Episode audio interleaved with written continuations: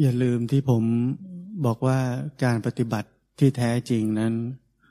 จะเกิดขึ้น ต่อเมื่อเราเลิกปฏิบัติ เลิกเป็นนักปฏิบัติธรรม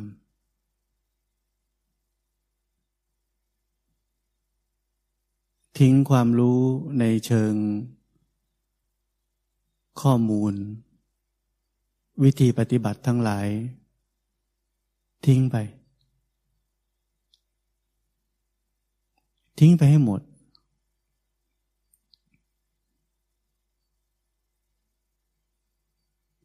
ทิ้งคอนเซปต์ความคิดทฤษฎีทั้งหลายที่ครอบงำเรามา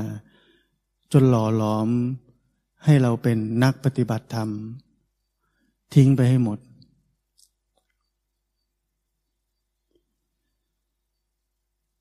แล้วเหลืออะไรตอนนี้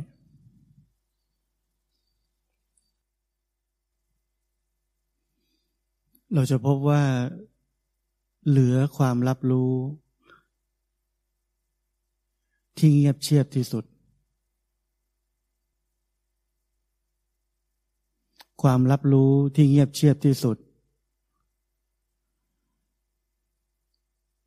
ปราศจากคำพูด ปราศจากความหมาย ปราศจากความปรุงแต่งใด ๆ นี่คือลักษณะของธาตุรู้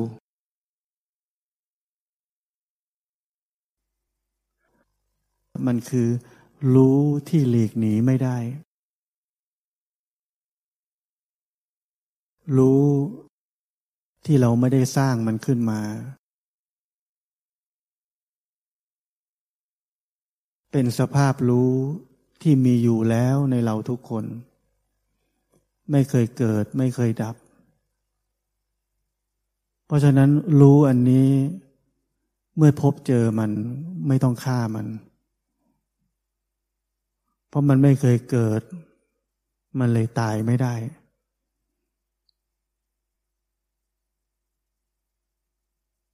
และในการปฏิบัติธรรม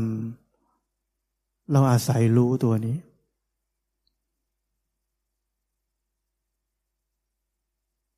รู้ที่เรียกว่าแค่รู้ เป็นแค่กิริยารู้ และมันทำหน้าที่ได้แค่อย่างเดียว คือรู้ มันปรุงแต่งไม่ได้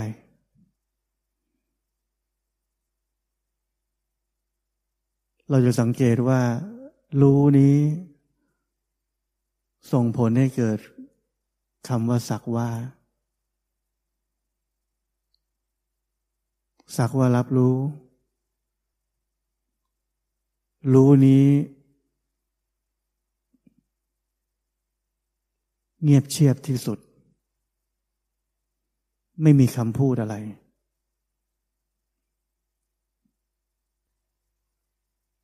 รู้นี้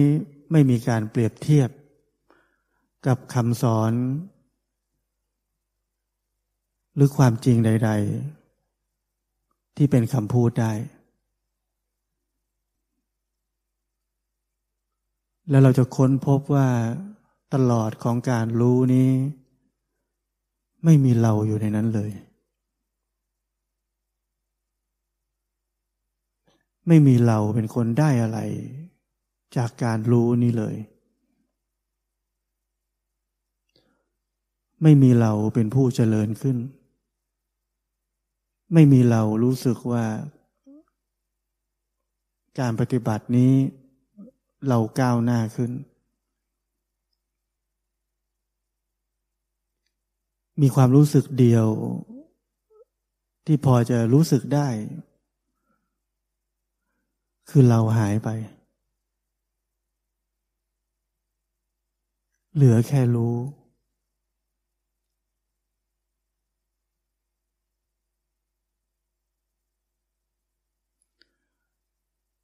และเมื่อสวิตของธาตุรู้ตัวนี้ทำงาน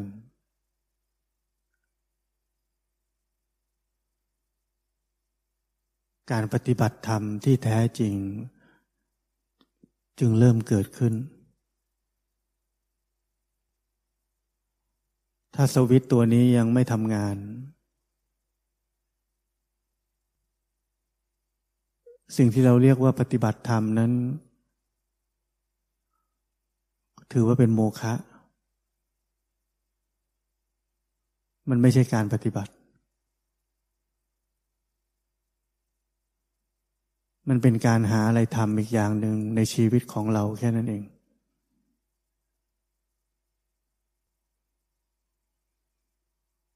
เพราะนั้นผมถึงสอนมาตลอดว่า ความสำคัญของการปฏิบัติธรรมนั้น ไม่ใช่การเห็นอะไร ความสำคัญที่สุด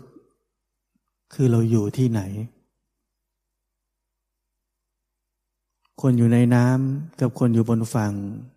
ก็เห็นของลอยในน้ำเหมือนกัน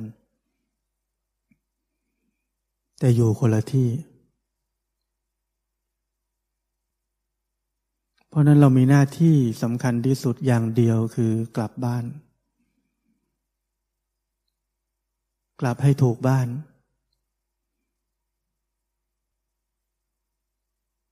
และความจริงทุกอย่างจะเปิดเผยออกมา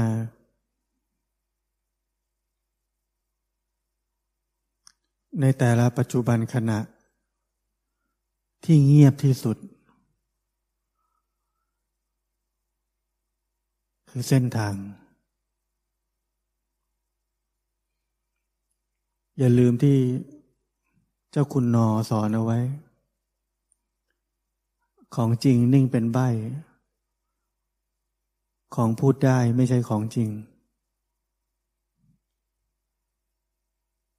ถ้าเรายังคง วุ่นวาย ค้นคว้า ง่วนอยู่กับ หลักธรรมใด ๆ นั่นเรากำลังอยู่ในความปรุงแต่ง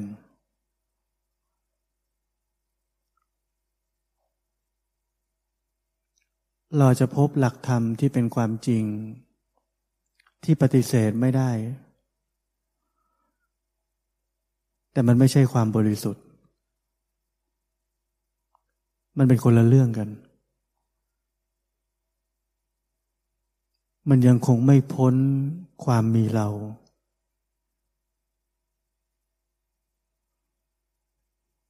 ความมีเรานั้นหลอกหลอนเราไปในทุกที่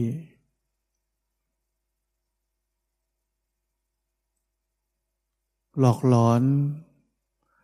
แม้กระทั่งนักปฏิบัติธรรม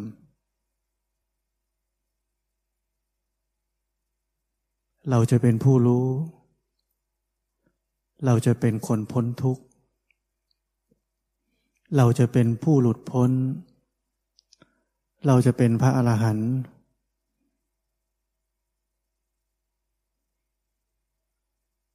เราไม่ยอมที่จะไม่เป็นอะไรเลย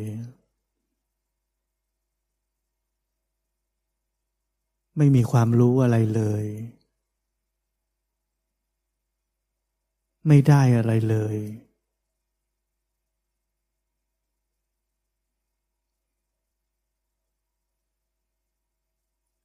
ท่านเว่ยหลางนี้ท่านเคยสอนไว้ ผู้ที่ไม่มีหลักธรรมอะไรหลงเหลือแล้ว นั่นแหละเป็นผู้ที่สมควร จะประกาศธรรมะ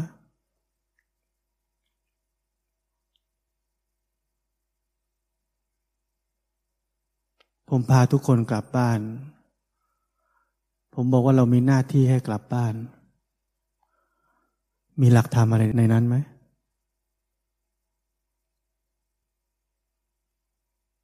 มีอะไรอยู่ในนั้นไหม มีใครได้อะไรไหม มีคำว่าต้องไหม มีเงื่อนไขกฎเกณฑ์ ความปรุงแต่งอะไรไหม มีนิยามความหมาย กับความรับรู้ใด ๆไหม มีเป้าหมายใด ๆ ในการรู้ไหม มีทฤษฎีครอบงำในการรู้นั้นไหม เราจะพบว่าไม่มีสักอย่างที่ผมพูดถึง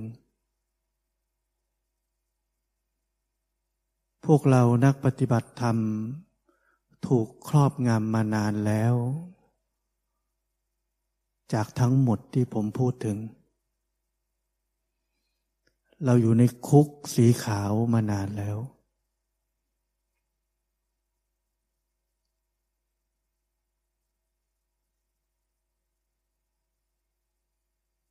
รู้ที่ผมพาเราทุกคนรู้จักนี้ รู้นี้ ไม่ได้สงวนสิทธิ์ไว้สำหรับพระอริยะเท่านั้น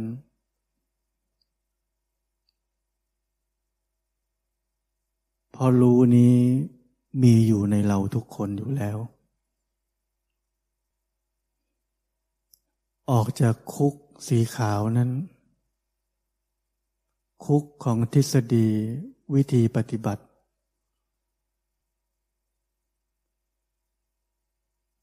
คุกของเงื่อนไข ที่จะพาเราไปสู่ความหลุดพ้น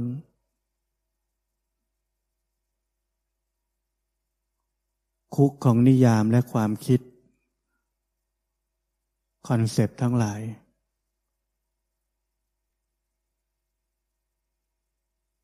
แล้วเราจะพบรู้ตัวนี้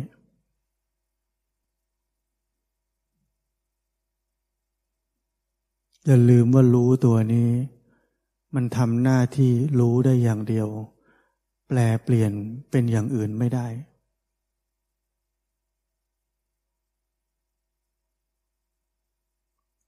สิ่งที่แปลเปลี่ยนได้คือจิต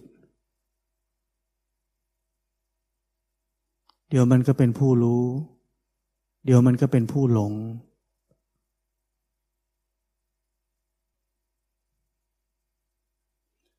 อย่าลืมที่ผมบอกว่า รู้อันนี้ไม่ต้องสร้างขึ้นมา เมื่อไม่ต้องสร้างขึ้นมา เราไม่ต้องทำลายมัน เพราะโดยธรรมชาติของรู้อันนี้ ไม่เกิดไม่ตายอยู่แล้ว อยากจะฆ่ามันก็ฆ่าไม่ได้ ไปให้ถึงรู้อันนั้น ไม่ใช่เรื่องเหลือวิสัย ถ้าของที่มีอยู่กับเราอยู่แล้ว ยังไงเราก็ต้องไปถึง ปัจจุบันที่พ้นจากความปรุงแต่งทั้งปวง คือทางเขา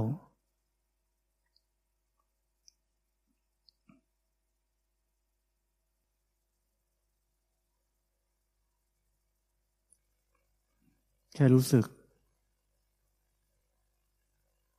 รู้เท่าที่รู้ได้ ผมไม่สนใจว่า ที่ผมทำอยู่มันผิดหรือถูก ผมอยู่นอกเหนือคอนเซปต์เหล่านั้น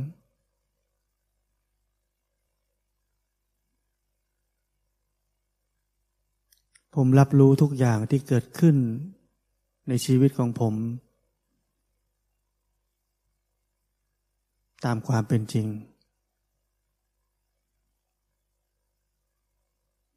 ซึ่งไม่ได้แปลว่ามันต้องดี มันไม่ดีผมก็รู้อย่างนั้นแหละ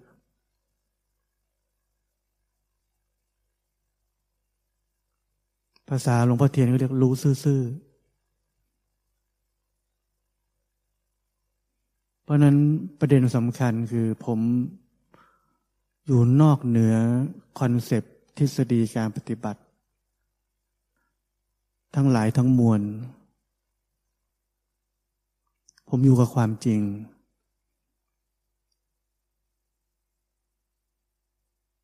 ผมอยู่กับความรู้สึกจริง ๆ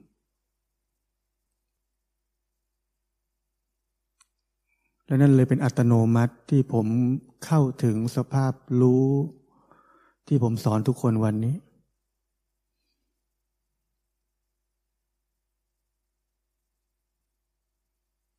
แต่ใน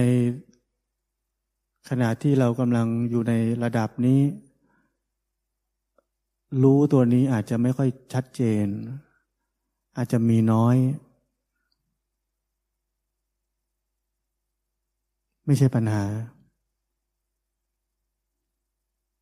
แม้ว่าเรายังไม่ลึกซึ้งกับมัน หรือมันยังไม่ชัดเจนเข้ามาในใจเรา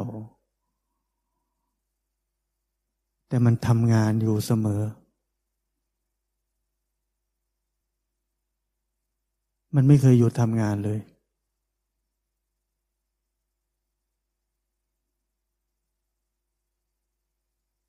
เพียงแต่เราชอบคิด เราชอบวิเคราะห์ เราชอบเปรียบเทียบ เราชอบอยู่ในอนาคต เราชอบคิดความก้าวหน้า เราชอบหาเงื่อนไขให้กับชีวิตในการปฏิบัติธรรมของเราเอง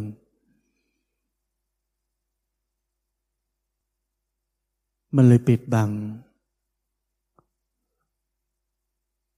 ปิดบังรู้ที่ทำหน้าที่อยู่ตลอดเวลา ปิดบังรู้ที่เป็นยานพาหนะสำคัญ ที่จะพาเราไปรู้จักนิพพาน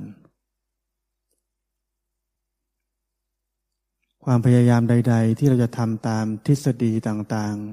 ๆ เงื่อนไขต่างๆ มากมาย ที่กำลังบอกเราว่า ถ้าทำอย่างนี้จะก้าวหน้า ถ้าเป็นอย่างนี้จะก้าวหน้า ทั้งหมด พาเราออกจากรู้ตัวนี้แล้วเราจะไม่มีวันพบความก้าวหน้าเลย เพราะเราไปเรือคนละลำเราได้ออกเดินทางเหมือนกัน แต่ไปคนละทาง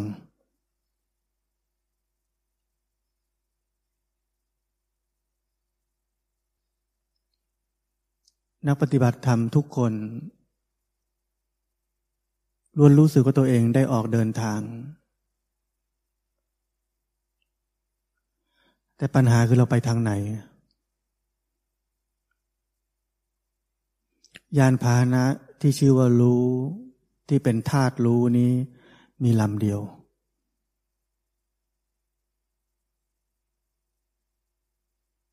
เราต้องขึ้นเรือให้ถูก